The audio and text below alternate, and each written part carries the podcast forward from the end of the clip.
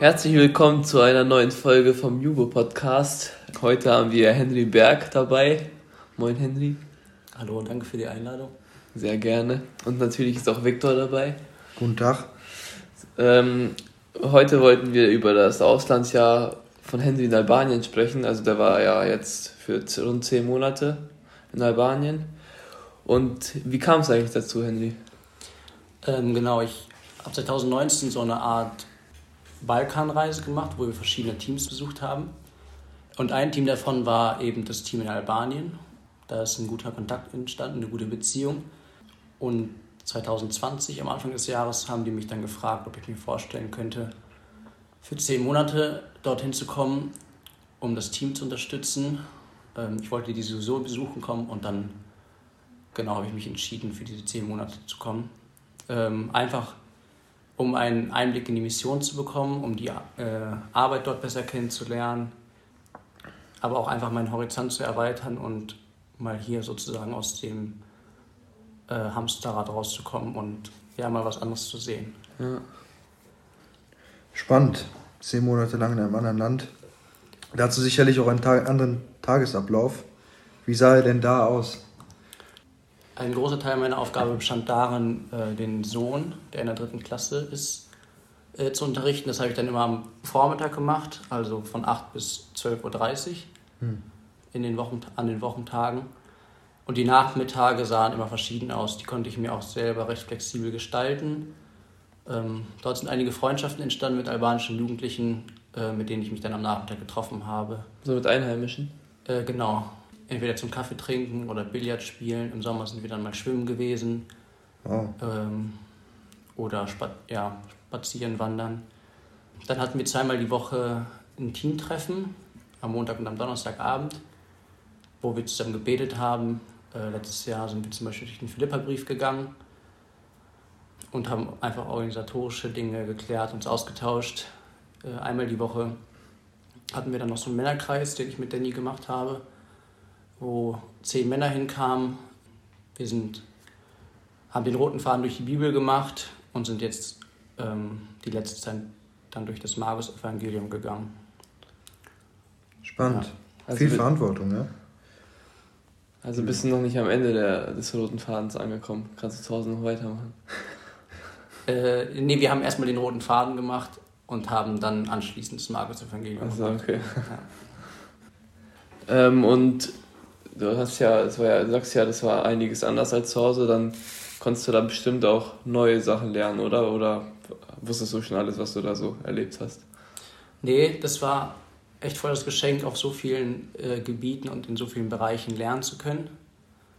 Was Mission angeht, was, wie man sich in einer neuen Kultur verhält, wie man Sprache lernt, wie man äh, in Beziehungen Menschen dazu einlädt, Jesus nachzufolgen ähm, wie eine Familie funktioniert, Kindererziehung, äh, Haushalt, alles Mögliche. Ich glaube, was ich dort am meisten lernen musste, ist, was Mission ist. Und ich muss sagen, dass mein äh, Bild von Mission ziemlich entromantisiert wurde, sage ich mal. Also ich habe mir das vorher auch nicht so vorgestellt, dass man sich irgendwie auf eine Bananenkiste stellt, predigt und die ganze Stadt bekehrt sich, aber ja, es war irgendwie dann schon ernüchternd zu sehen, wie die Missionare dort acht äh, Jahre lang einfach auf dem Feld sind in Albanien und dienen und kaum Frucht entsteht. Und vieles einfach so ist in, in, wie in Deutschland, also im Sinne von, dass man einfach Beziehungen hat. Mhm. Darin versucht Jesus wieder zu spiegeln, aber die Leute jetzt nicht unbedingt ganz Zeit darauf warten, das Evangelium zu hören, sondern mhm. ähm, ja, es ist einfach viel Arbeit. Mhm. Genau. Es ist gut zu wissen, dass es am Ende nicht an uns liegt, ne? Ja. Ja, das durfte ich auch lernen, auch gerade zum Schluss haben wir uns als Team auch oft gefragt, ob die Arbeit sich dort überhaupt gelohnt war. Aber am Ende muss man es Gott abgeben, äh, weil wir nur sein Sprachrohr sind und er sich auch dadurch verherrlicht, wenn die Menschen nicht gerettet werden. Unsere Aufgabe ist es, das Evangelium zu verkündigen. Ähm, und er verherrlicht sich entweder indem er Gnade übt oder Gericht. Ja, am Ende kommt es ja darauf an, seinen Namen groß zu machen, nicht unseren Namen. Wie ein ja, Geschichtsbuch genau. zu lesen. Ne? Ja, und es ist nicht unser Reich, das wir bauen, sondern sein Reich. Ja. Ja, und ähm, du hast ja auch, da sagst du ja auch viel Zeit. Konntest du die dann, die dann auch gut nutzen, um ähm, die Beziehung zu Gott zu pflegen? Also wie hat sich die Zeit so auf die Beziehung zu Gott ausgewirkt? Zuallererst habe ich vor allem gelernt, dass äh, meine Beziehung zu Gott noch sehr mangelhaft ist und dass es dort große Defizite gibt. Ähm, ich glaube, man hat, oder ich hatte zumindest so die Vorstellung, dass man jetzt ein Auslandsjahr macht und die Beziehung zu Gott dort richtig tief wird, weil man halt so eine krasse Erfahrung macht. Mhm. Aber ähm, meine, die, die Umstände, die dort herrschen, tragen jetzt auch nicht unbedingt dazu bei, dass die Beziehung zu Gott besser wird. Was ich persönlich schwierig fand, ist, dass ich oft alleine war. Ich habe ja alleine gewohnt Mhm. und äh, dort habe ich gemerkt, wie sehr ich ähm, von guten Freundschaften abhängig bin und von Jüngerschaftsbeziehungen, Ja. ähm, in denen einfach andere Nachfolger mich ermutigen können und ich sie ermutigen kann. Das hat mir teilweise schon sehr gefehlt. Aber ich durfte auch lernen, würde ich sagen, Gott nochmal ganz neu zu vertrauen und ähm, ja auch so Schritte ins Dunkel zu gehen und äh, Sachen zu wagen, die mir schwer fallen Hm. in Beziehung zu Albanern oder äh, anderen Gebieten. Hm. Wir haben jetzt gehört, wie schön das war, ein Jahr weg zu sein, aber auch wie herausfordernd das war, also fast ein Jahr weg zu sein. Was würdest du sagen? Verlorene Zeit oder total empfehlenswert? Absolut empfehlenswert. Ähm, ich selber hatte kurz bevor ich ging äh, sehr stark die Angst, hier was zu verpassen. Hm. Äh, aber dem war ja nicht so. Die Zeit ist hier eher so ein bisschen stehen geblieben. Nur wegen dir. Und ich kam nachher zurück, wie äh, als wäre ich bei Narnia im Schrank gewesen und würden weiter Verstecken spielen. Ähm, Hm. ich würde es auf jeden Fall empfehlen. Allein deshalb, weil man in so vielen Bereichen dazulernt. Natürlich kommt es ja darauf an, in welchem Team man ist und in welchem Land. Äh, aber dadurch, dass ich so eng mit der Familie zusammengelebt habe, durfte ich sehr viel über Ehe lernen, über Hm. Kindererziehung, über Haushalt, ähm, über Konfliktlösung äh, und alles Mögliche. Hm. Dann ist es, glaube ich, auch gut, ja, eben diese Schritte ins Dunkel zu wagen und seine Komfort Komfortzone zu verlassen und vielleicht immer wieder an seine Grenzen zu kommen. Das ist sehr bereichernd und äh, passiert, wie ich sagen würde, sehr oft, wenn man Ja. so einen Auslandseinsatz macht. Da hat auch Gott die ganz andere Möglichkeit, sich dir zu zeigen quasi. Ne? Ja, absolut.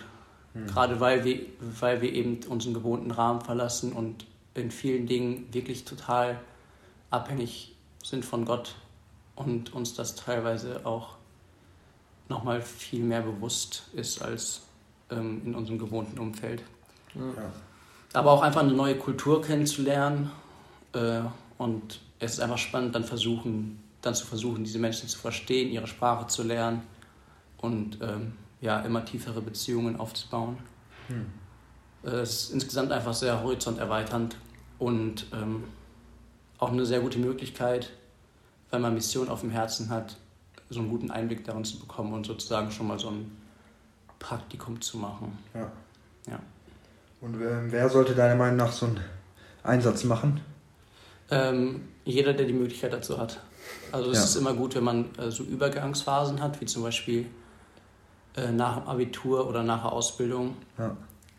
Genau. Ich würde es empfehlen, auf jeden Fall in jungen Jahren zu machen, äh, weil man da, glaube ich, noch empfänglicher ist für, für Prägung und das, glaube ich, nochmal mehr wirkt und Hm, ja. Ja. ähm, nochmal mehr beeindruckt. Genau.